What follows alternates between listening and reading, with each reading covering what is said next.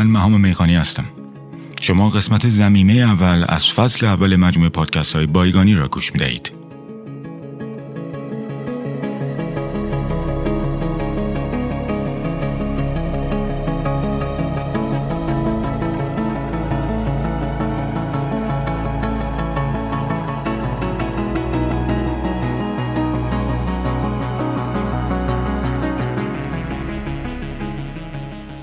بایگانی در انتهای هر فصل دو قسمت بونس یا شاید بتوانیم بگوییم فوقالعاده یا زمیمه دارد که اولی به تاریخ طبیعی ایران می‌پردازد و دومی به تاریخ هنر.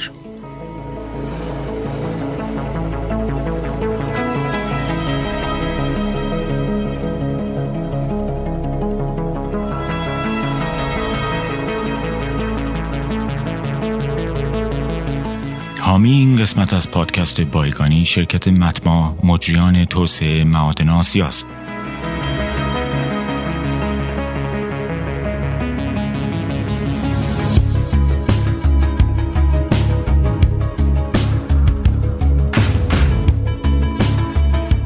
ما در اولین قسمت تاریخ طبیعی ایران به کفدار راه راه ایرانی حیوانی که در معرض تهدید قرار گرفته است می‌پردازیم. و سعی می‌کنیم رد پای حضور این حیوان عزیز را در تاریخ، ادبیات، جغرافیا و فرهنگ عامه فلات ایران بررسی کنیم.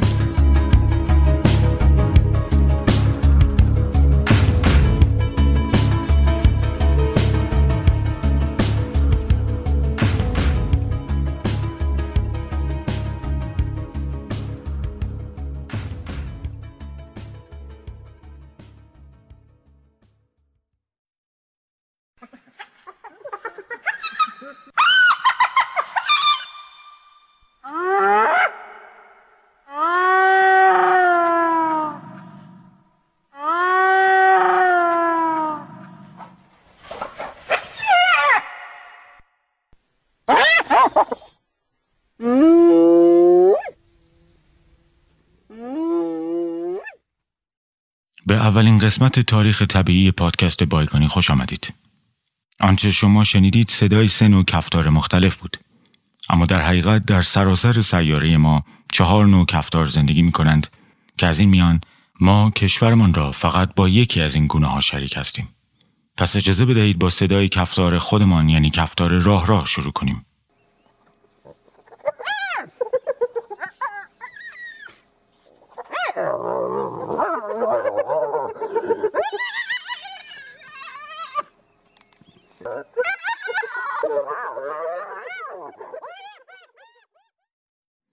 کفتار راه را با نام علمی هاینا هاینا حیوانی است در راسته گوشتخاران و خانواده کفتارها که در خاور میانه آسیای صغیر تا هند شمال شمال شرق و شمال غرب آفریقا قفقاز یعنی کشورهای ارمنستان، آذربایجان و گرجستان و آسیای مرکزی زندگی می کند.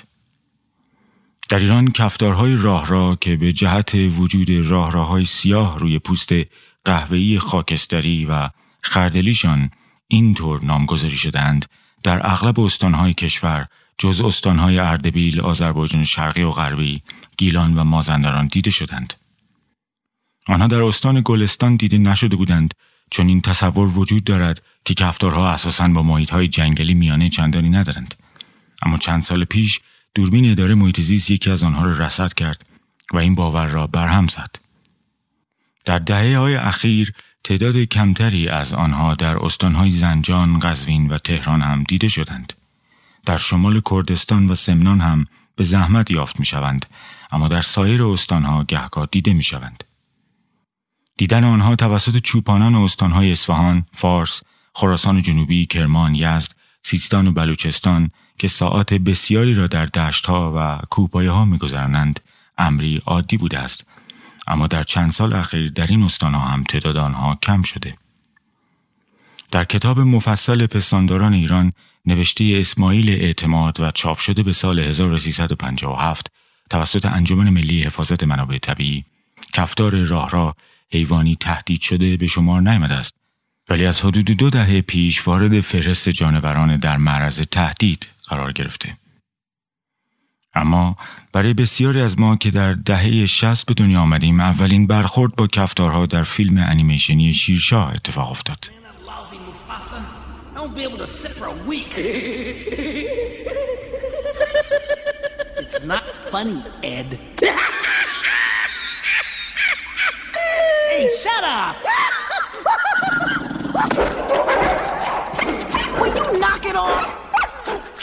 Well, he started it. در این کارتون هم کفتارها موجوداتی خبیس و مرموز دانسته شده بودند و از نوچه های اسکار عموی خیانت پیش سیمبا بودند. اما آن کفتارها با کفتارهایی که ما در ایران داریم فرق کنند. صدایی که به قهقهه کفتار معروف شده متعلق به کفتار آفریقایی یا کفتار خالدار است.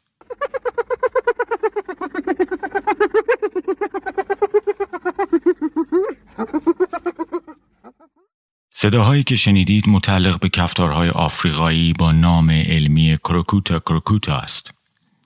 در مناطق کوهستانی و اطراف شهرستان خمین سنگ نگاره های باستانی در حوزه منطقه تیمره وجود دارد که کفتارهایی هم در میان آنها ترسیم شده که خالهای درشت دارند. از این سنگ نگاره ها می شود با احتیاط نتیجه گرفت که کفتار خالدار نیز روزگاری در ایران زندگی می کرده. خدمت برخی از این سنگ نگاره ها به بیش از هفت هزار سال پیش برمیگردد. نقاشی هایی به سبک سیاه قلم از قرن نهم هجری قمری یعنی سده پانزدهم میلادی به جای مانده که تصاویر آن را در کتاب ارزشمند سکسانان و کفتارها نوشته علی گلشن می توانید ببینید. ما نیز تصویر برخی عکس ها و نقاشی ها را در کانال تلگراممان قرار خواهیم داد. اما این نقش های سیاه قلم بار دیگر کفتارها را با خالهای آشکار نشان می‌دهد. آیا این بار هم می شود نتیجه گرفت که کفتارهای خالدار تا قرن پانزدهم میلادی در کشورمان زندگی می کردند؟ اما کفتاری که در میان نقوش صخره‌ای کوه ارنان در مهریز استان یزد دیده می شود به وضوح یک کفتار راه را است. در این سنگ نگاره ها شکارگری با اسب که تازی های سالوکی ایرانی او را همراهی می کنند به سوی یک کفتار راه راه بیدفاع یورش می‌برد. سالوکی ها هم جانوران دوست داشتنی دیگری هستند که باید روزی با آنها بپردازیم اما اجازه بدهید حالا اشاره بکنیم به یکی از اصلی ترین دلایل کمتر شدن کفتارهای راه را در ایران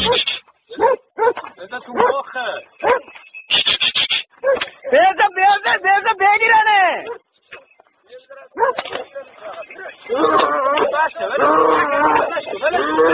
ولش کن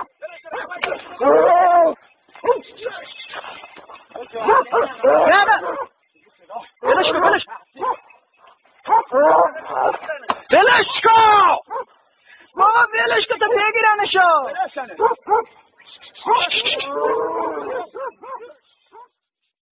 صداهایی که شنیدید تکه ای از ده ها ویدیویی بود که اغلب چوپانان آنها را می‌گیرند و در اینترنت دست به دست می شود. در مورد این یکی شاید از لحجه ای که به گوش می رسد بشود گفت این ویدیو جایی در استان مرکزی یا بخش غربی استان اصفهان گرفته شده. اما مسئله اصلی نیست که کشدار این کفتار راه راه ماده در کجای ایران صورت گرفته. چون دستگم در ده استان کشور باوری وجود دارد که اندام تناسلی کفتار ماده سبب ایجاد جذابیت نزد مردان می شود. این خرافه قدیمی به طرز عجیبی در یکی دو دهه اخیر بار دیگر قوت گرفته. ادهی معتقدند اگر در دشت و بیابان کفتاری ماده دیدند باید آن را بکشند اندام جنسیش را ببرند و خوش کنند و سپس همیشه با خود به همراه داشته باشند چون نه تنها خوشیمن است بلکه باعث می شود زنان توجه زیادی به دارنده این اندام خوش شده نشان دهند. اما مسئله کمی پیچیده تر از یک خرافه غمانگیز است چون این باور فقط منحصر به کشور ما نمی شود و در عراق، سوریه، اردن، یمن و عربستان نیز وجود دارد.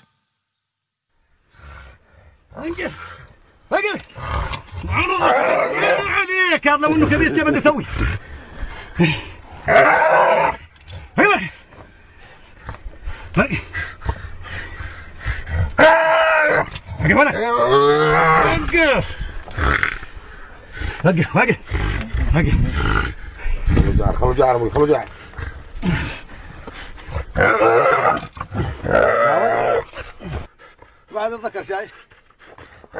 شما صدای ویدیویی را میشنوید که در آن عدهای کفتاری را از لانهاش خارج می کنند تا او را بکشند و اندام تناسلیش را بفروشند.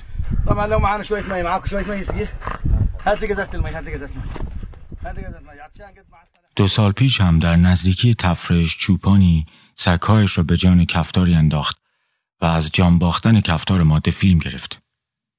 وقتی سه روز بعد پلیس استان مرکزی او را دستگیر می کرد اندام تناسلی کفتار در جیب شلوار مرد بود. حال اگر قرار بود اندام تناسلی کفتار شانس بیاورد اون نباید دستگیر می‌شد و به زندان میافتاد اما اجازه بدهید ریشه های این خرافه را با هم بررسی کنیم ولی پیش از آن باید به یک باور دیگر که حتی عجیبتر از قبلی است بپردازیم. تا قرنها باور عمومی مردم این بود که کفتارها هم ماده اند و هم نر. یعنی گاهی از اوقات سال ماده می شوند و گاهی دیگر نر. تکهی که در زیر می آید از کتاب عجایب المخلوقات از فصل جانوران خشکی برداشته شده. از سبا یعنی حیوان درنده هیچ را موی بدین درازی نبود کی کفتار را. بعضی گویند کی گوشت وی حلال است کی ناب. یعنی دندان نیش ندارد. و اگر پی کفتار یعنی طبعا به معنی چربی است در سگ مالند دیوانه شود. کفتار پای بر سایه سگ نهد سگ بر وی درآید و اگر دو گوش کفتار بر مرد بندند در چشم زنان نیکو نماید. هر کس زبان کفتار با خود دارد سگ از وی گریزد. کفتار به تک یعنی در دویدن یا فرار کردن چنان دود که ای اگر بر درخت آید بیافکند. اگر شطوری بر وی بندند بکشد. گویی کی کفتار سالی نر بود سالی ماده. کفتار از چوب انگور ترسد. قوت کفتار به شب بود. چون بیمار شود سگ بچه را بخورد نیک شود. The truth about hyenas is that they are really, I think, more like the feminist icons of the animal kingdom. They are, the spotted hyena is an extraordinary... صدایی که میشنوید متعلق به لوسی کوک جانورشناس و نویسنده کتاب حقایقی درباره حیوانات است. او رفتار حیوانات مختلف را از مناظر تازه‌ای بررسی کرده است. حقیقت این است که در برخی حیوانات از جمله کفتار خالدار، خرس گربه، فوسا و میمون انکبوتی در مسیر فرگشت یا تکاملشان اندام جنسی ماده ها بسیار شبیه به آلت تناسلی نر شده است. خانم لوسی کوک در کتاب خواندنیش باور دارد که این رخداد به سبب جلوگیری از اقدام تجاوز نزد نرهای گروه است. مثلا در مورد کفتارهای خالدار که باید حواسمان باشد که در ایران دیده نمی‌شوند ماده ها بزرگتر از نرها هستند و به عنوان رئیس قبیله پذیرفته شدند. کفتارهای خالدار به صورت گروهی به شکار می روند اما کفتارهای راه را اغلب تنها دیده می شوند جز در مواردی که قصد جفتگیری داشته باشند. بر حال نزد هر دو این کفتارها نرها معمولا لانه را ترک می کنند و ماده ها به همراه بچه های سالهای قبلشان ساکنین اصلی لانه ها هستند. اندام تناسلی کفتارهای خالدار دارای بخش شلنگ مانندی در حدود 8 تا 9 سانتی متر است که گاهی بزرگتر هم می شود. این شلنگ را هر دوی ماده ها و نرها دارند. این شلنگ بسیار شبیه به عضو جنسی نرهاست اما فراختر است به طوری که به هنگام جفتگیری شلنگ معمولا 8 سانتی نرها درون شلنگ بزرگتر حیوان ماده قرار می گیرد. همین شکل نادر از اندام تناسلی معنس نزد کفتارهای خالدار به هنگام زایمان درد سرهایی به همراه می آورد. باز هم مطابق با کتاب خانم کوک حدود 20 درصد از کل نوزادان کفتارهای خالدار که خلاف کفتارهای راه را با چشمان باز به دنیا میآیند به هنگام تولد میمیرند. مرگ و میر بین کفتارهای ماده موقع زایمان نیز زیاد است. کفتارهای خالدار آفریقایی نر معمولا در فصل جفتگیری با نرهای قویتر قبیلهشان مبارزه نمی کنند و صبر می کنند تا نرهای قوی پیر و فرتوت آرام آرام از گروه حذف شوند و یا بمیرند و سپس در حول و حوش ماده ها گشت می‌زنند و ادرار آنها را بو می کنند تا با در نظر گرفتن مقدار تخمک گذاری آنها بفهمند کدام ماده ها آماده جفتگیری هستند. سپس آنها به آرامی جلوی حیوان ماده می نشینند تا او یکیشان را انتخاب کند. کفتار ماده اگر تمایلی به جفتگیری داشته باشد سرش را پایین نگه می دارد و این نشانه برای نرهاست که به این ترتیب متوجه شوند اجازه نزدیک شدن به کفتار ماده را دارند یا نه. اما تمام اینها تنها در مورد کفتارهای خالدار صادق است. از طرف دیگر آیا تکهی که از عجایب المخلوقات خوانده شد نمی‌تواند شاهد دیگری بر این نکته باشد که ایران نیز زمانی میزبان کفتارهای خالدار جستشان از کفتارهای راه را بزرگتر است بوده.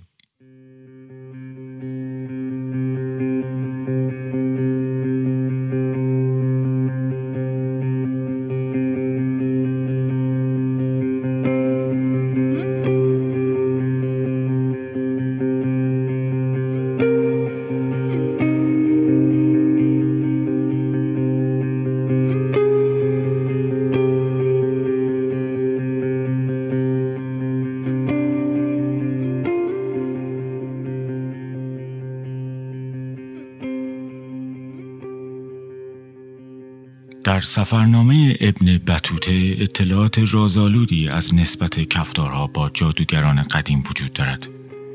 اما قبل از آن تکه از یک کتاب دیگر را مرور می‌کنیم.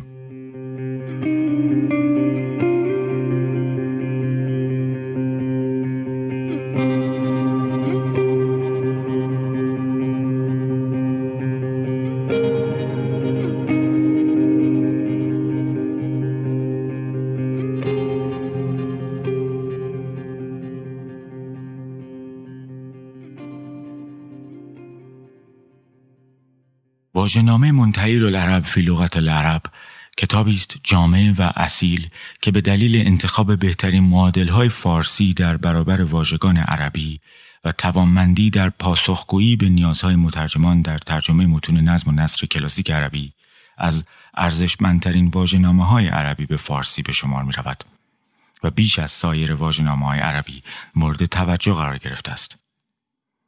این کتاب نخستین بار دیویس سال پیش در بمبئی چاپ سنگی شد. معلفش عبدالرحیم ابن عبدالکریم صفیپوری شیرازی بود که بر اساس کتاب قاموس اللغه یا قاموس لغت فیروز آبادی کارزینی فرهنگ نویسی خود را آغاز سپس با استفاده از سایر فرهنگان را تکمیل کرد.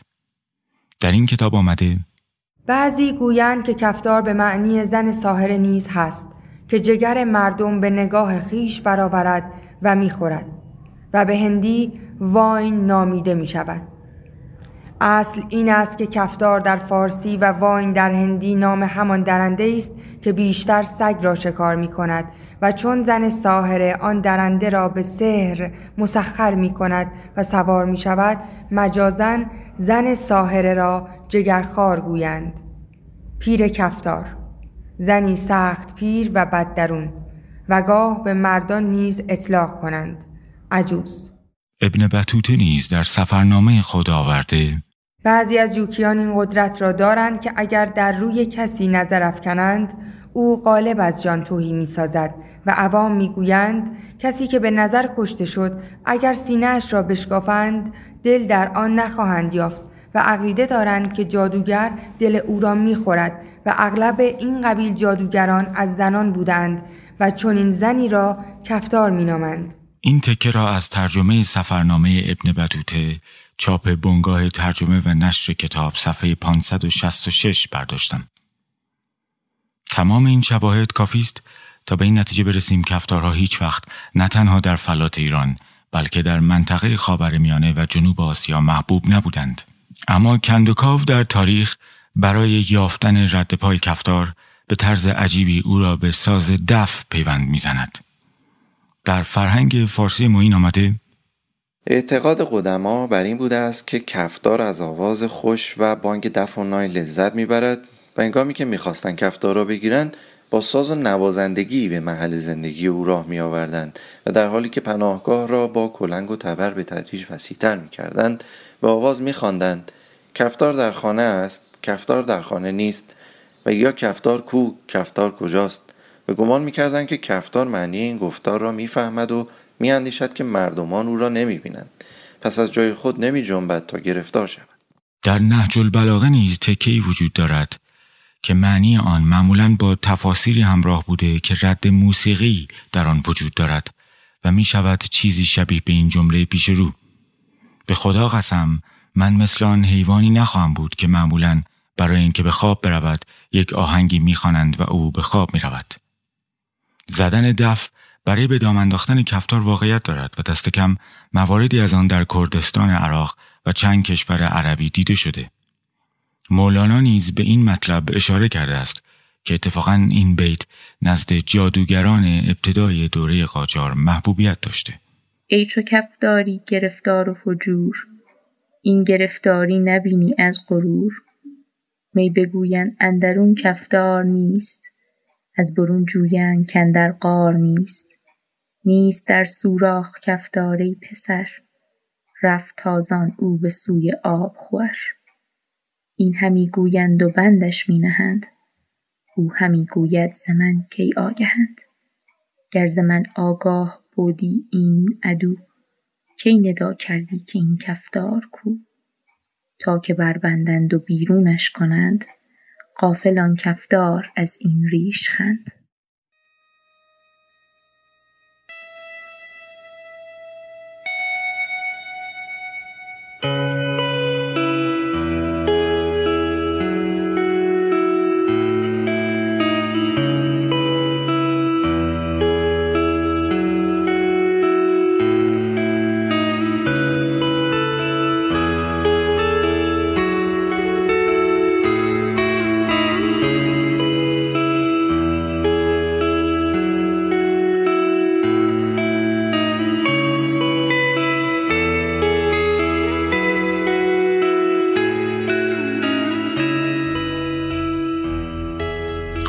می‌رسد روند مطالعاتمان درباره کفتار راهراه ایرانی که اخیرا در مرز تهدید قرار گرفته کمی پیچیده شده و نیاز به استراحت داشته باشیم با وجود تمام بدبینی ها به کفتار و دادن نسبت های شوم به او کفتارهای راهراه تنها در دو صورت به انسان حمله می کنند یکی در مواقعی که از هر سو محاصره شده باشند و یکی هم وقتی که کفتار مادر بیرون لانه باشد و ببیند انسانی به طرف لانهش می رود.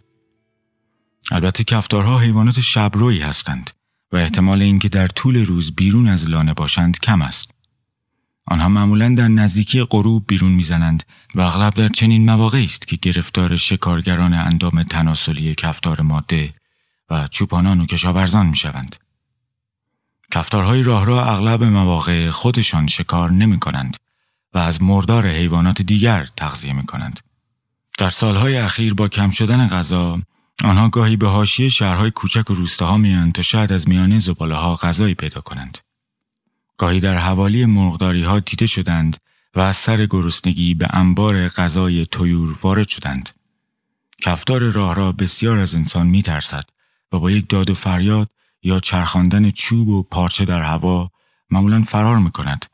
اما به خاطر باورهایی که وجود دارد بسیاری از هموطنانمان خیال می کنند باید کفتارها را به محض دیدن بکشند.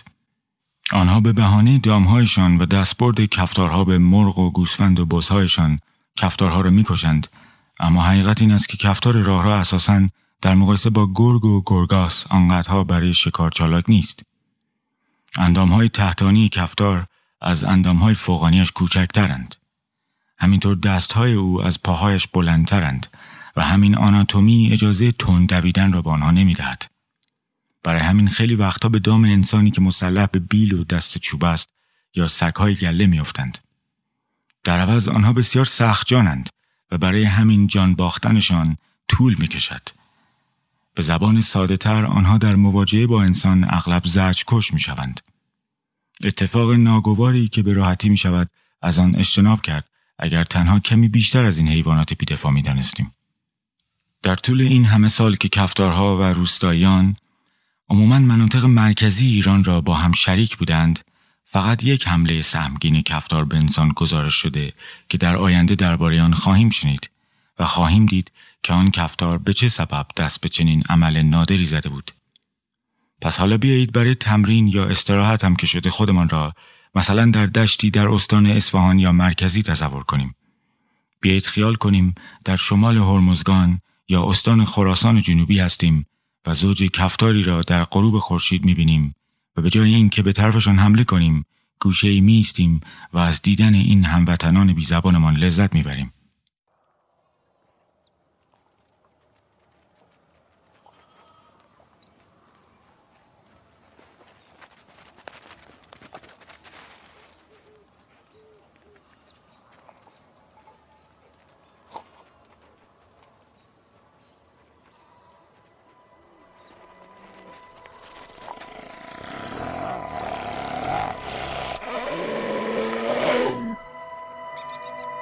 Yeah.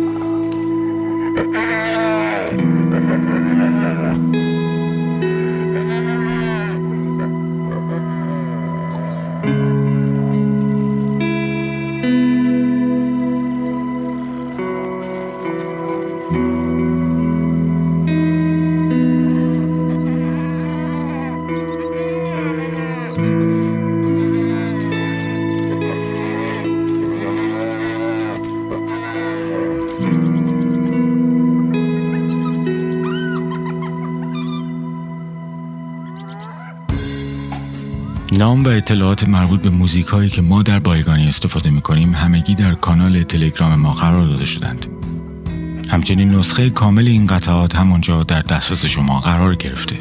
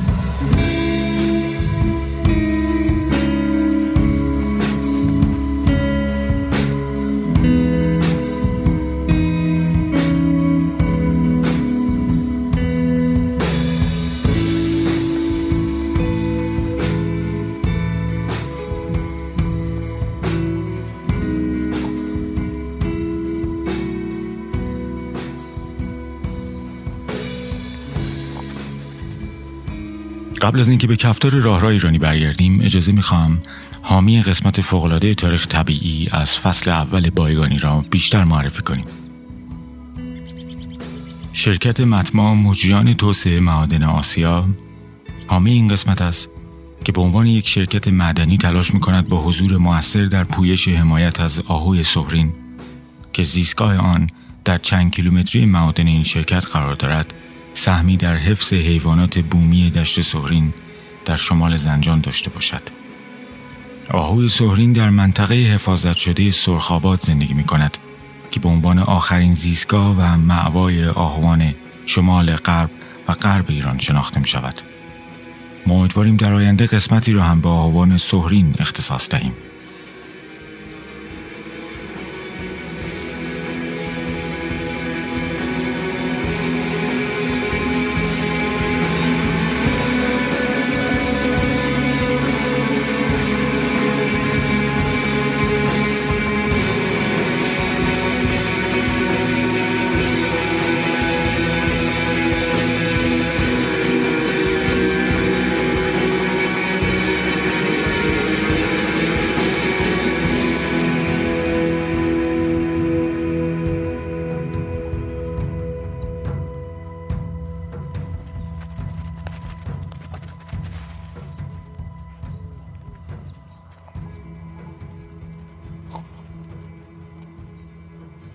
حالا می‌خواهیم بر نژادهای مختلف کفتار کمی دقیق شویم.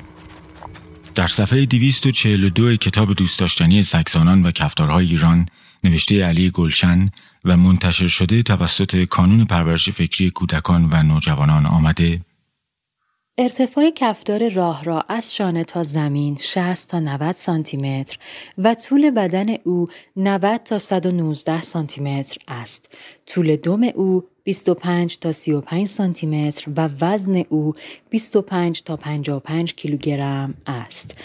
از عمر کفدار راه را در طبیعت اطلاع دقیقی در دست نیست اما تا 24 سال در اسارت عمر می کند.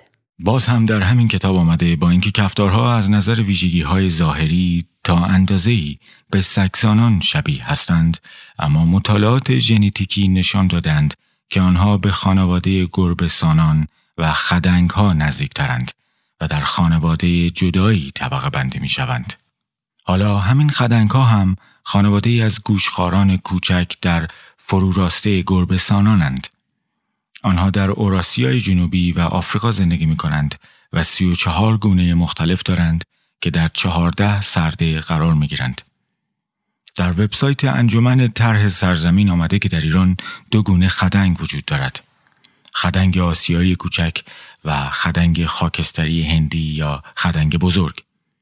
اگر خدنگ ها رو نمی‌شناسید باید بگویم که آنها جانورانی هستند تقریبا شبیه راسو که انگار تلفیقی از خوکچه هندی راکن و سمورند. خانواده کفتارها علاوه بر کفتار راهرا و خالدار دو عضو دیگر یعنی کفتارهای قهوه‌ای و آرد ولفا را هم دارند که هر دو در ایران یافت نمی شوند.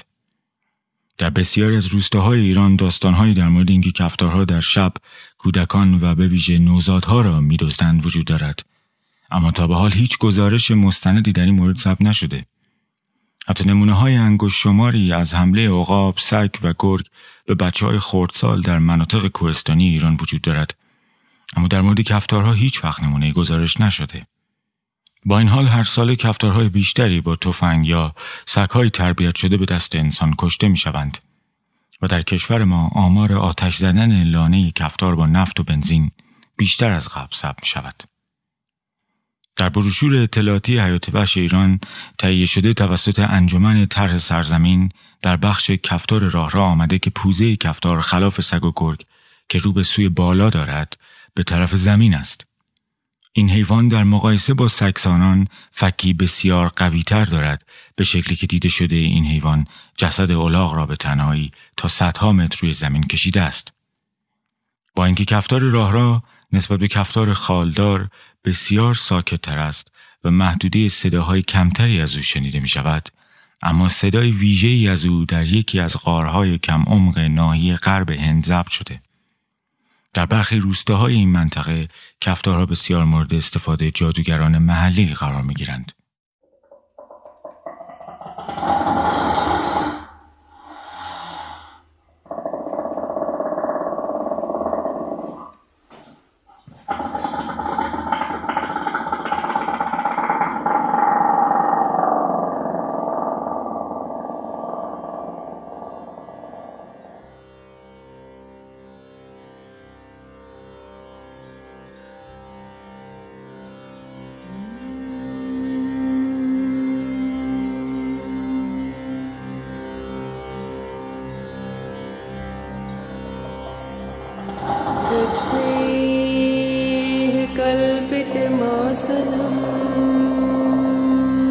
हिमचलेः स्नानं च दिव्या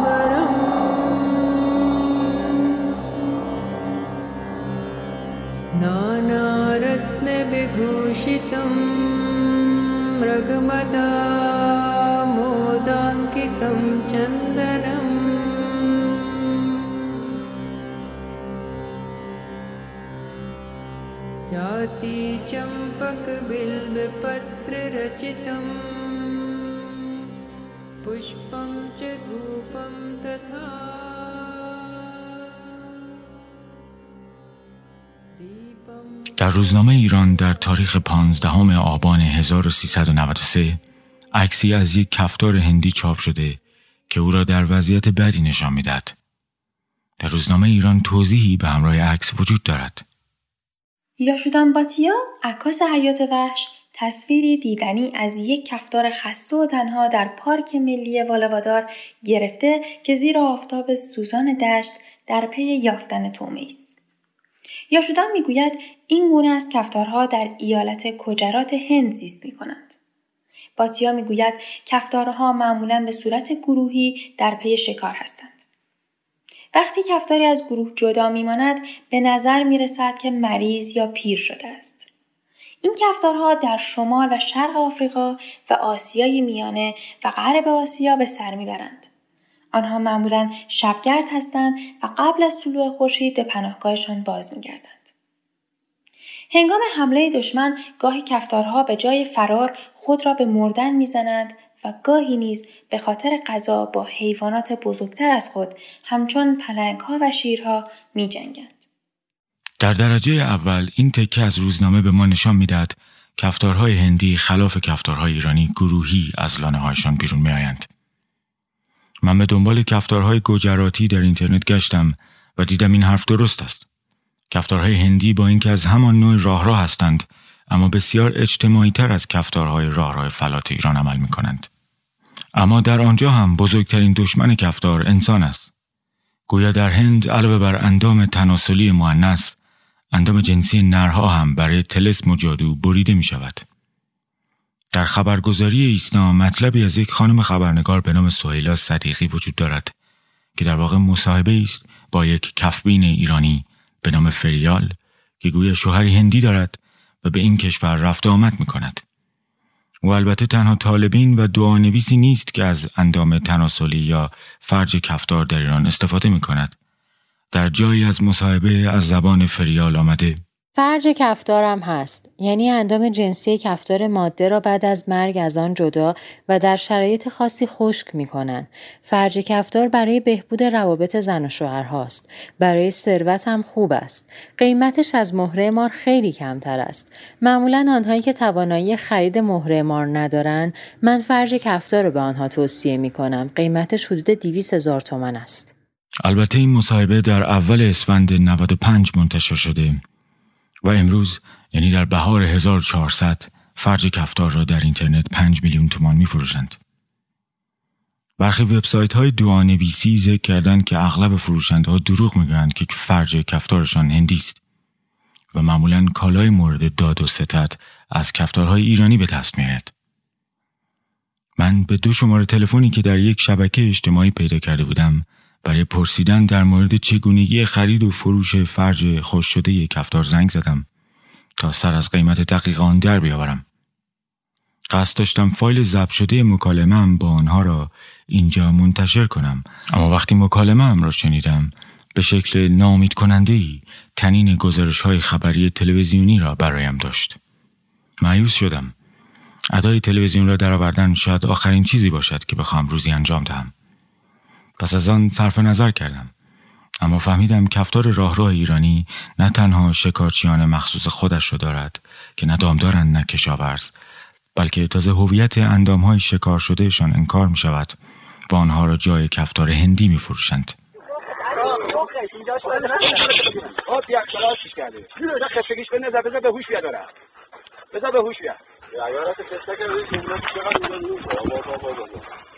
نه نه دیگه.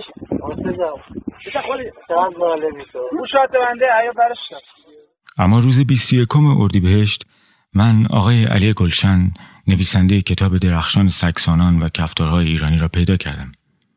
از علی گلشن علاوه بر این کتاب سه کتاب دیگر هم از جمله خرسها و دیگر گوشخاران ایرانی خواندم و شبهای زیادی از مجموع پژوهش‌های او برای تاریخ طبیعی کشورمان لذت بردم.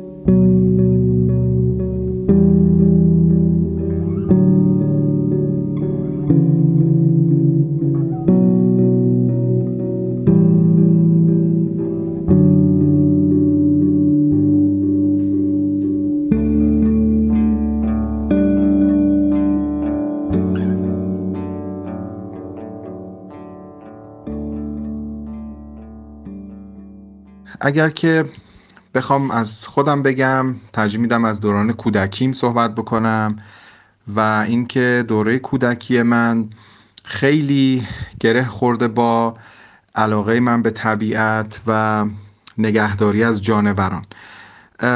من همیشه از زمانی که یادم میاد از حالا دوران کودکی اونچه که به خاطر دارم همیشه به واسطه اینکه خانواده من به ویژه پدرم خیلی علاقمند به طبیعت و گیاهان و گلکاری و جانوران و سفر و کوه و اینها بودن من رو می بردن و خب من کاملا آشنایی داشتم و من هم همین رو همین علاقه رو به ارث بردم و تمام سرگرمی دوران کودکی من گلکاری در حیات بزرگ خونمون بود و پرورش یک سری از حیوانات. حالا انواع مرغ ها، قناری ها، کبوترها و بعدا که مقدار بزرگتر شدم حالا پرورش کرم ابریشم انجام می‌دادم و گاهن تو سفرهایی که می‌رفتیم یک سری حیوانایی رو با خودم می آوردم که البته امروزه می‌دونم که این کار کار خوبی نیست. اما لاک پشت جوجه تیغی مار دیگه خیلی چیزهای این چنینی با خودم می آوردم در حیات و بعد بعضا اینها دردسرهایی رو ایجاد می‌کردن و گاهن از دیوار می‌رفتن خونه همسایه ها و خب خیلی ماجراها می‌شد. مرغ شاخدار داشتم سگ داشتم گربه داشتم خیلی حیوانات مختلف و تمام کودکی من به جای اینکه در کوچه و خیابان با همسن و سالای خودم فوتبال بازی کنم یا دوچرخه سواری کنم یا خیابانگردی کنم مثل همسن و سالای خودم. تمام وقت من صرف رسیدگی به گلها و غذا دادن به قناریا به بچه گربه ها نمی‌دونم خیلی رسیدگی به حیوانات بود. و یه مقدار که بزرگتر شدم در دوره نوجوانی خیلی علاقمند به خوندن کتاب های علمی راجع به جانوران شدم و هر پولی که دستم می اومد یا هر هدیه‌ای که قرار بود برای من گرفته بشه من ترجیح می‌دادم که کتاب باشه و کتاب در ارتباط با جانوران و حیات وحش باشه. یادم میاد یه کتابی اولین بار اول راهنمایی بودم که مادرم به عنوان جایزه نمره های خوبم در مدرسه برام خرید که کتابی از BBC Wildlife بود و راجب خرس ها بود. جهان جانوران مجموعه بود که ترجمه شده بود و یک مجموعه کتاب هایی در ایران چاپ کرده بودن که من یک جلدش رو مادرم برام خرید و این سرآغازی بود برای اینکه دیگه مجموعه های دیگر رو هم از این کتاب ها خریداری بکنم و مطالعه بکنم. یادم انقدر عاشق این کتاب بودم با خودم همه جا حتی مهمونی سفر این رو می بردم توی کیفم میذاشتم و بخش های از این کتاب رو با این ضبط های دو کاسته رکوردر بود و من ضبط می‌کردم و میخوندم انگار گویا می‌کردم بخشهایی از این کتاب رو و کاست های از این کتاب ها رو هدیه تولد به دوستانم می‌دادم و خیلی بچه ها ذوق می‌کردن از اینکه با صدای من توضیحاتی راجع به جانوران میشنیدن و براشون یه هدیه عجیب و جالبی بود که اون موقع کسی این کار رو نمی‌کرد خب در دوره جوانی شروع کردم به همکاری با نشریات و انجیوهای محیط زیستی. و از طرفداران پروپاگورس مجله شکار طبیعت بودم و بعدا عضو هیئت تحریریه این مجله شدم و سالها در اون مجله مقالاتی راجع به حیات وحش و حیوانات هم ترجمه می کردم هم تعلیف کم کم سفرهامو آغاز کردم در ایران و حالا وارد مرحله بزرگسالی می شدم می‌تونستم سفر برم و علاقمند بودم به ثبت و ضبط داشته های فرهنگی طبیعی و تاریخیمون. برای همین از طبیعت ایران از حیوانات و از خدمت شما بگم مردم آداب و رسوم هر آنچه که به نظرم با ارزش میومد عکاسی می‌کردم و راجبشون مطالعه و پژوهش می‌کردم با افراد بومی مصاحبه می‌کردم و اینها رو یادداشت می‌کردم و دوست داشتم این ثروت های طبیعی و فرهنگیمون ثبت بشه و از بین نره و گم نشه و فراموش نشه.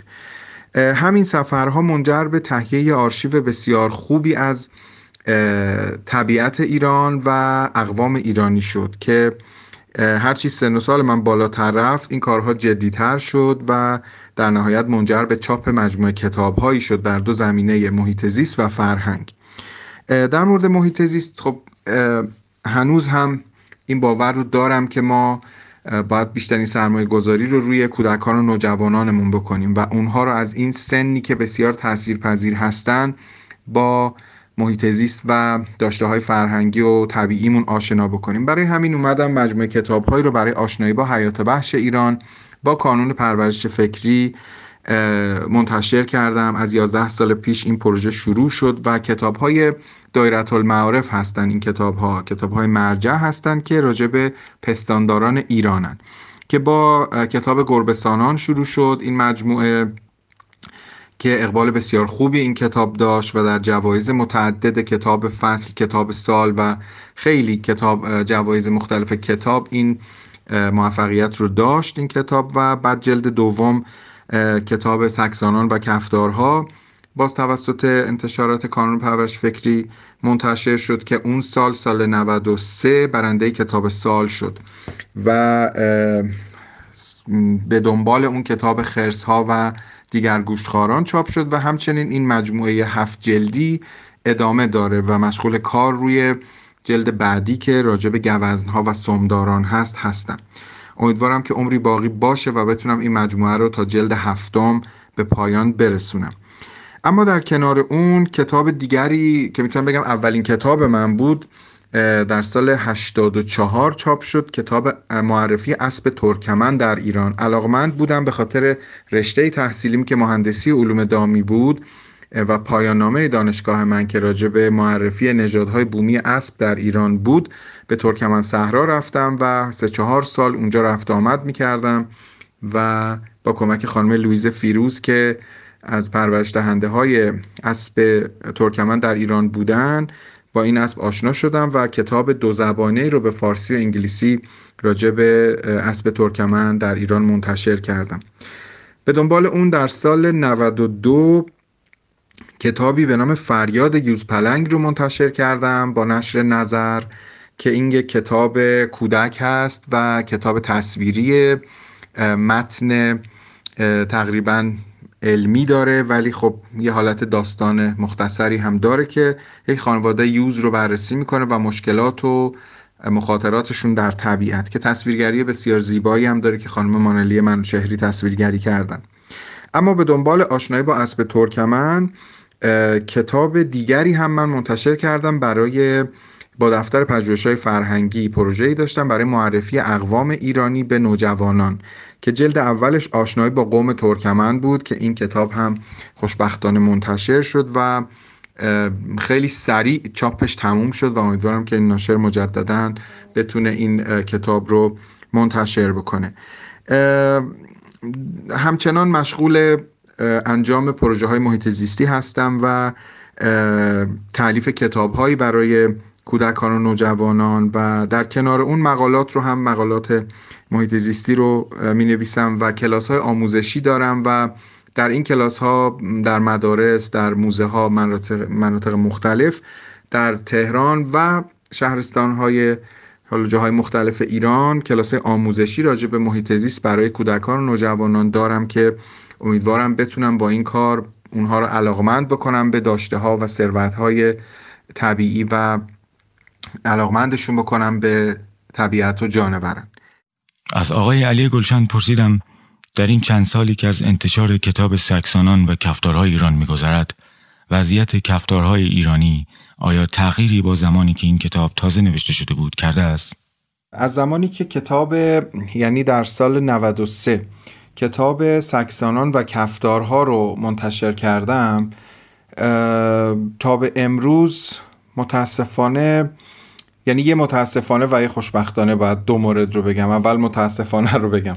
متاسفانه اینکه همچنان ما در مناطق مختلف ایران گزارش هایی به دستمون می‌رسه که می‌بینیم که این کفتارهای ایرانی کفتار راه راه این پستاندار منحصر به فرد زیبای مفید در طبیعت ما مورد ظلم و ستم این انسان ظالم قرار می‌گیره و خیلی از مردم هستن که چوپان ها شکارچی های محلی و مردمان حالا مناطق مختلف روی اون خصومتی دیرینه که بیدلیل و به ناحق نسبت به این حیوان دارن اونها رو شکار می‌کنن زجر کششون می‌کنن یا جلوی سگهای گله میندازن تکه تکهشون می‌کنن ازشون فیلم می‌گیرن یا در تله ها اینها رو به دام میندازن و بعدا اون قسمت اندام تناسلی رو برای اون باورهای خرافی که دارن استفاده می‌کنن و زنده زنده این حیوان رو اینطوری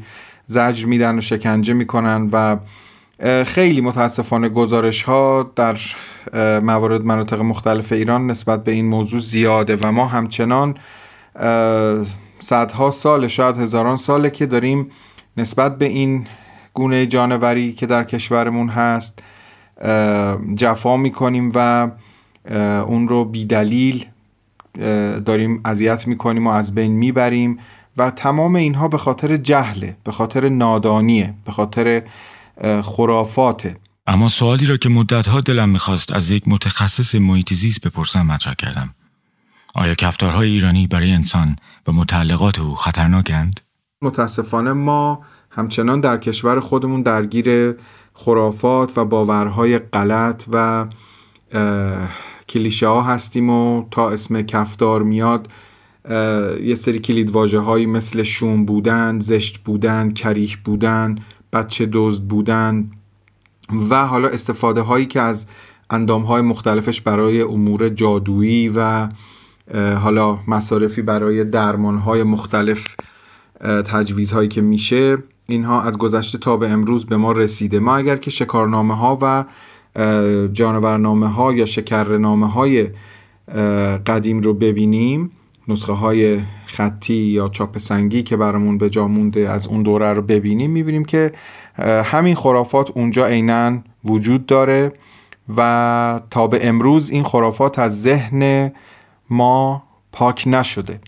و همچنان مثل چند صد سال پیش مردمانی که در اون دوره زندگی می‌کردن و شاید آگاهی و سواد کافی نداشتن ما همچنان داریم امروزه مثل اونها عمل می‌کنیم و همچنان به این کفتار داریم ظلم می‌کنیم. حالا این از متاسفانه اما یه خوشبختانه این که این کتاب تونست تاثیر خیلی خوبی بذاره روی ذهن بسیاری از افراد. من وقتی که با بچههایی که در مناطق مختلف ایران هستن تو سفرهایی که میرم آشنا میشم و این کتاب رو اون بچه ها خوندن چون این کتاب رو کانون پرورش فکری چاپ کرده و در تمام کتابخانه ها و مراکز کانون سراسر ایران حتی تا دور افتاده ترین روستاها این کتاب ها رفته و بچه ها این امکان براشون فراهم شده که بتونن این کتاب ها رو مطالعه بکنن و دست برغذا بسیار کتاب های پرطرفداری هستند به خاطر تصاویر زیبایی هم که از گونه های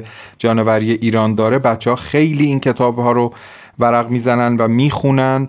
انقدر که من تمام مراکز کانون که رفتم کتابدارها شکایت از این داشتن که این کتاب انقدر به امانت گرفته شده توسط بچه ها که دیگه ورق ورق شده و بارها این کتاب ها رو سیمی می‌کنن میدوزن و صحافی می‌کنن که بتونن به بچه های دیگه این کتاب ها رو قرض بدن. اما بچه ها با خوندن این کتاب و خوندن داستان ها و آشنا شدن با اهمیت این جانوران از جمله کفتار راه راه با اونها احساس بهتری نسبت به اونها پیدا می‌کنن با اونها آشنا میشن با ویژگی های رفتاریشون. می‌فهمن که چقدر حضور یک کفتار در یک منطقه می‌تونه به محیط زیست اون منطقه کمک بکنه. خب کفتار یک حیوان یعنی یک پستاندار همه چیز خاره و به ویژه لاشه خاره. اگر حیوانی در طبیعت در اثر بیماری میمیره و این خودش می‌تونه منبع آلودگی باشه منتشر بکنه اون حالا آلودگی یا بیماری رو بین گونه های جانوری دیگه اما کفتار با خوردن اون انگار که این عامل بیماری و آلودگی رو از منطقه پاک می‌کنه. مثل رفتگران طبیعت هستن این کفتارهای ما. و یا اگر که جانور شکاری یک حیوانی رو شکار می‌کنه و لاشه و نیم خورده اون در طبیعت باقی میمونه این کفتارها هستن که باید اون تای سفره رو پاک بکنن و بسیار کار مهمیه در چرخه طبیعت نقش بسیار مهمی رو کفتارها دارن. پس می‌بینیم که نه تنها ضرری برای ما نداره بلکه بسیار هم برای طبیعت مفیده و با خوندن داستانها و خوندن باورها و خوندن یعنی باورهای مثبت و نقش درست این حیوان در طبیعت و دیدن تصاویر زیبایی از اون خوشبختانه نسل جوون ما با کفتار بسیار می‌تونم بگم رفتار بهتری دارند و دوستش دارن من حتی دوستی دارم به نام ابوالفضل که به نام پسر سبز طبیعت معروف شده در فضاهای مجازی.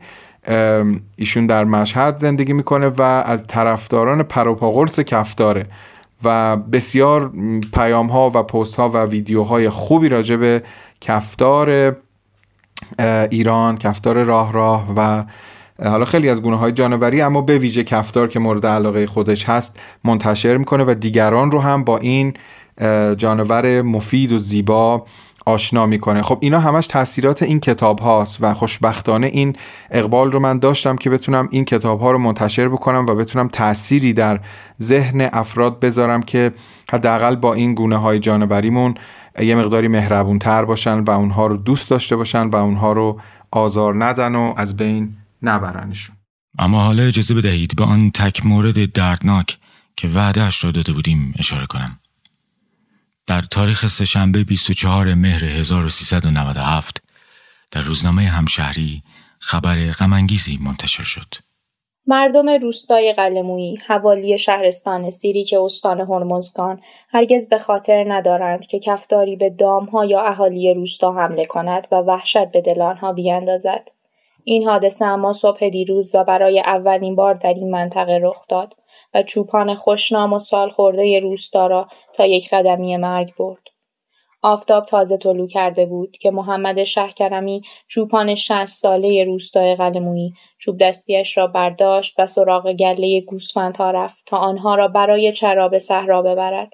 کار هر روز او همین بود و اهالی روستا که او را به خوبی می شناختند گوسفندهایشان را به وی سپرده بودند و حقوقی که محمد از این راه به دست می آورد تنها منبع درآمد خانوادهاش بود. محمد گله را به جایی حدود 800 متری روستا برده بود و دامها سرگرم چرا بودند که آن حادثه رخ داد. کفتاری گرسنه در چشم بر هم زدنی به گله حمله کرد و در کمتر از چند دقیقه حدود 20 گوسفند را درید. محمد با دیدن این صحنه وحشت کرده بود. تا حالا سابقه نداشت که کفتاری به دامهای روستا حمله کند. او برای نجات بقیه گوسفندان دست به کار شد و چوب دستیش را برداشت و به کفتار حمله کرد. طولی نکشید که جدال خونینی بین آنها در گرفت. پنجه ها و دندان های تیز کفتار بدن چوپان میان سال را غرق خون کرده بود. فقط فریادهای محمد بود که می توانست او را نجات دهد و عدهای از اهالی روستا که در آن حوالی بودند با شنیدن همین فریادها متوجه ماجرا شدند و برای نجات چوپان دست به کار شدند. عبدالله رحیمی تهیار روستای قلمویی در گفتگو با همشهری می‌گوید به نظر می رسید که کفدار هار بود چرا که یک لحظه هم محمد را رها نمی کرد و زمانی که مردم روستا به او نزدیک شدند به جای اینکه فرار کند به آنها حمله کرد. با این حال تعداد اهالی زیاد بود و آنها توانستند حیوان وحشی را دور کنند. او ادامه می دهد حال چوپان روستا وخیم بود و مردم می دانستند اگر منتظر آمبولانس بمانند ممکن است جانش را از دست بدهد. به همین دلیل با پارچه و لنگ زخمهایش را که بسیار عمیق بود بستند و با ماشین او را به بیمارستان سیریک و از آنجا به میناب منتقل کردند. درباره سرنوشت محمد شهکرمی دیگر خبری در هیچ یک از روزنامه های کشور منتشر نشده است. آیا این می تواند به این معنی باشد که با وجود عکس بسیار دلخراشی که در کنار گزارش از وضعیت وخیم او چاپ شده آقای شهگرمی حالش خوب شده و به زندگی برگشته حقیقتا امیدوارم چنین باشد اما مسئله اینجاست که شکارچی های غیرقانونی کفتار در کرمان، یزد، هرمزگان و خراسان جنوبی هر ساله تعدادشون بیشتر می شود. به گفته مردم محلی بعضی شکارچیان که بی اسلحه و با بیل و چوب دستی به سراغ لانه کفتارها می روند گاهی به آنها آسیب می رسنند اما موفق نمی شوند کفتارها را برای درآوردن برخی اندامهایشان به چنگ آورند به این ترتیب کفتارها آسیب دیده و آواره با یک تجربه دهشتبار از آدمیزاد در محیط رها می شوند و ممکن است در ملاقات بعدیشان با انسان بسیار تهاجمی عمل کنند. منطقی تر بود. شاید این تک مورد گزارش شده از حمله کفتار به انسان را در دقایق رو به پایان این قسمت نیاوریم تا تأثیر بدی از این حیوان که واقعا میان جانوران ساکن ایران فرود است به شمار میآید باقی نماند. اما ما نمی‌خواهیم کسی را فریب بدهیم.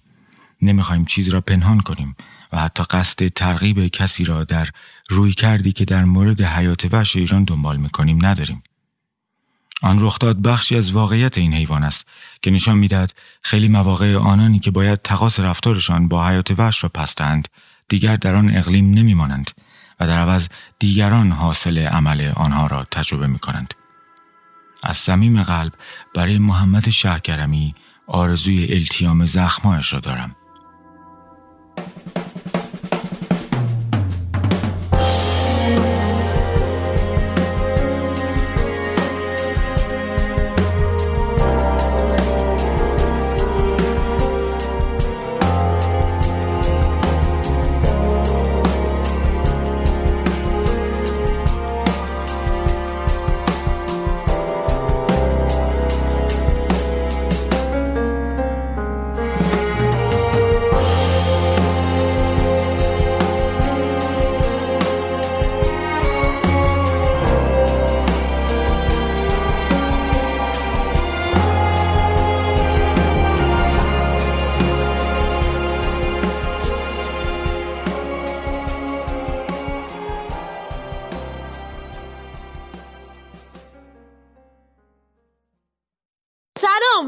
بخیر. من ابوالفضل جوغتایی هستم پسر سبز طبیعت دوازده سالمه و متولد و ساکن مشهد هستم. من عاشق حیوانات و طبیعتم. و خب می‌خوام در آینده جانورشناس و مستقصاص و عکاس حیات وحش بشم. من واقعا خیلی حیواناتی دوست دارم. عاشق اونا و خیلی دوست دارم اونها رو ببینم. و اینکه خب حیوان مورد علاقه من هم کفتاره. ممکنه برای خیلی هاتون الان سوال شده باشه چرا کفتار؟ و اینکه خب کلا خیلی هم از من این سوال رو می‌پرسن. اما واقعا نمی‌دونم چطوری مردم به چی کفتار میگن زشت. اینقدر حیوان مظلوم با اون ظاهر زیباش واقعا حیوان جذابیه. صدای همان ابوالفضلی رو شنیدید که علی گلشن او را به ما معرفی کرده بود.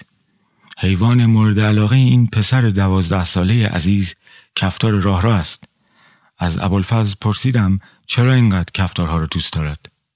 من خیلی در مورد کفتار صحبت می‌کنم با مردم با حال جانورشناسا و متخصصین و خیلی دوست دارم که در مورد کفتار بیشتر اطلاعات کسب بکنم. و اینکه توی خب من یک صفحه هم توی اینستاگرام راه اندازی کردم که اونجا آگاهی رسانی می‌کنم در مورد حیوانات و حیوانات رو به مردم میشناسونم. و خب اونجا در مورد کفتار صحبت کردم چند جا. و اینکه اما تا حالا متاسفانه سعادت یار نشده که من کفتار رو ببینم. و این بابت خیلی ناراحتم و امیدوارم به زودی بتونم حیوان مورد علاقم رو از نزدیک و آزاد توی طبیعت و توی زیستگاه خودش ببینمش. کفتار واقعا اینو باید بگم که وضعیتش واقعا داره روز به روز بد و بدتر میشه. تهدیدات زیادی داره تلفات جاده ای تو جاده تلف میشن کفتارا. معمولا هم به خاطر اینه که یه حیوانی رو می‌بینن مردی تو جاده چون لاشه خار کفتار.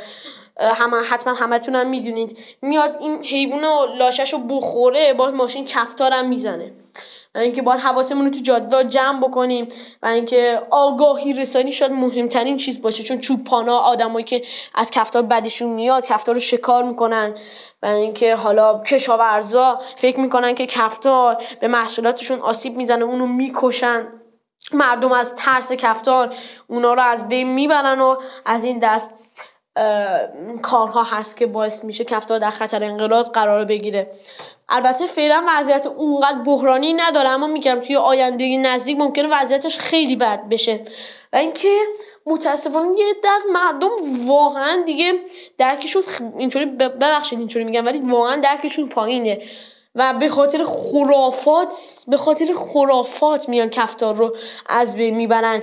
و فکر می‌کنن که بخشی از بدن کفتار باعث خوششانسیشون میشه باعث وفاداری میشه و از این دست حرفای علکی. دیگه وقتیتون رو نمی‌گیرم و در آخر این رو هم اضافه بکنم. به نظرم آینده خوشی برای کفتار اتفاق میفته چون مردم دارن روز به روز به کفتار علاقه بیشتر علاقه من میشن و اینکه آگاهی رسانی در مورد کفتار خیلی بیشتر داره میشه هر روز حالا توی صفحات مجازی و غیره. خیلی ممنونم و خدا نگهدار. وقتتون بخیر.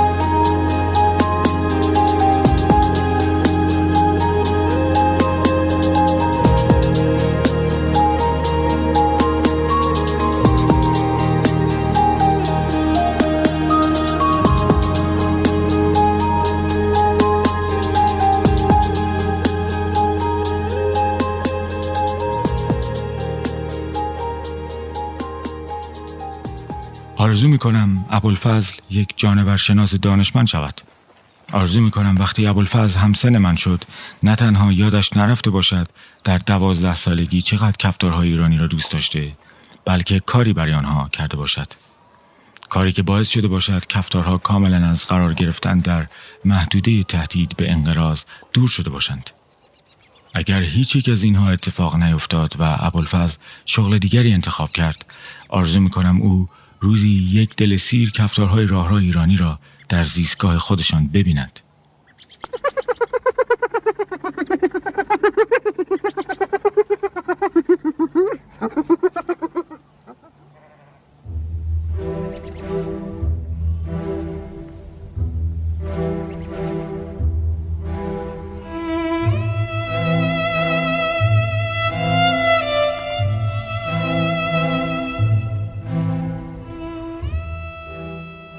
خب دوباره وقت نشستن بر یک بلندی رسید. اما این بار تنها نیستم. بابک، آیسان، محمد رضا، الهام، علی گلشن، عطیه، ابوالفضل و خواهرم محتاب هم یعنی تمام آنانی که صدایشان را در این قسمت شنیدید بر این بلندی کنار من نشستند. این بار با دوستانم تصمیم گرفتیم بر قله مادکو یعنی قله آتشفشانی بزرگ تفتان در سیستان و بلوچستان یعنی جایی که بیش از هر کسان دیگری می‌دانند تبعیض چیست بنشینیم تا شاید کفتاری جلوی چشمایمان ظاهر شود. این استان کفتار زیاد دارد و حالا که ما درباره کفتارهای ایرانی گفتیم حق است که در خیالاتمان اینجا در سیستان باشیم. تمام تلاش من این بود که شاید اثر کوچکی بگذاریم بر تغییر یک باور. اینکه کفتار نه خبیز است نه شوم. نه بچه دزد است و نه اندام تناسلی او گره از بخت هیچ انسانی باز کرده است. کفتار فقط یک جانور است که اتفاقا در جمعیت حیات وحش ایران موجودی فروده است بوده است. هیچ وقت هیچ کس کفتارها را دوست نداشته است و همین که ابوالفضل عزیز دوازده ساله ما دوستدار آنان است این حقیقت را به ما یادآور می شود که شاید وقت آن رسیده از کودکانمان از نسلهای بعدی بیاموزیم. من حتی در رمان ها و نماشتم هایی که تا امروز نوشتم یکی دو بار با آدم های بد مطرحیم نسبت کفتار دادم. اما بعد از سی و پنج سال تازه از آغاز امسال بود که شروع به خواندن درباره آنها کردم. حالا خودم, خودم را نوجوانی احساس می کنم که با خواندن در تازه‌ای به روی خود گشوده است. خود دوازده ساله ام را می بینم که در آن تک اتاق خانه سید خندانمان کتابی درباره کفتارهای ایرانی می خانم و آرزو می کنم وقتی بزرگ شدم کاری برای کفتارها انجام دهم. چون ما در جهان خودمان و کفتارها در جهان خودشان ساکن یک سرزمینیم که نامش ایران است که می‌تواند با اطمینان بگوید کدام ما سهم بیشتری از این کشور داریم ما حتی مطمئن نیستیم که در این سرزمین کداممان قدیمی ترین اگر باور داریم که به حکم انسان بودن ما عقل بیشتری داریم پس این به عهده ماست که به آنها آسیب نرسانیم. حالا که تنها از روی شانس در شهرها به دنیا آمده ایم این وظیفه ماست به آنانی که در روستاها زندگی می کنند بگوییم که با کمی درایت کفدارها هیچ خطری برای دامها و محصولات کشاورزی آنها ندارند. البته این به این معنی نیست که ما باید چیزی به آنها بیاموزیم. ما فقط به حکم زندگی در شهرهای بزرگ اوقات فراغت بیشتری داریم و می توانیم پشت چراغ قرمز یا خوابیده روی مبل یک پادکست گوش دهیم. با این همه حقیقت این است که کفدار در طبیعت دشمنی بزرگتر و خطرناکتر از انسان ندارد. این یعنی ما چیزی از همزیستی مسالمت آمیز نمی‌دانستیم. من دیگر هیچ وقت دوازده ساله نمی شدم. اما بچه ها و نوجوانان زیادی وجود دارند که هنوز می توانند با خواندن درباره حیوانات دوست داشتن آنها را در جان خود پرورش دهند. کاری, که اگر اتفاق بیفتد به نفع همه ساکنان این سرزمین است. پس شاید بشود با آینده امیدوار بود. لاقل در این زمینه چون وضع ما آدم ها که تعریفی ندارد. ما در حد توان خودمان کاری برای کفتارهای راه را ایرانی کردیم. امیدوارم که آنها هم در حد توان خودشان کاری برای ما بکنند. زنده بمانند.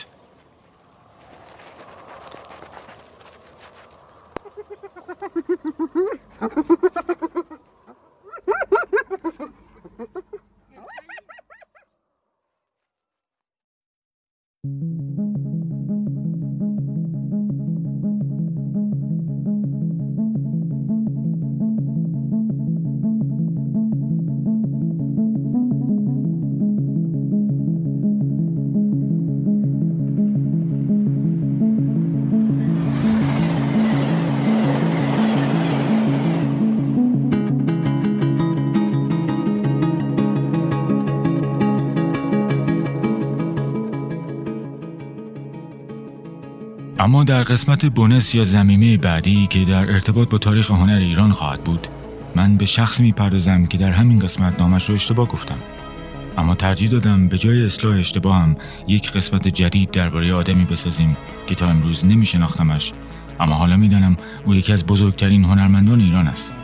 پس شاید بد نباشد یک بار دیگر این قسمت را گوش بدهید تا ببینید آیا پیش از انتشار قسمت زمینه تاریخ هنر هنرمند سهرامیز ما را پیدا می کنید؟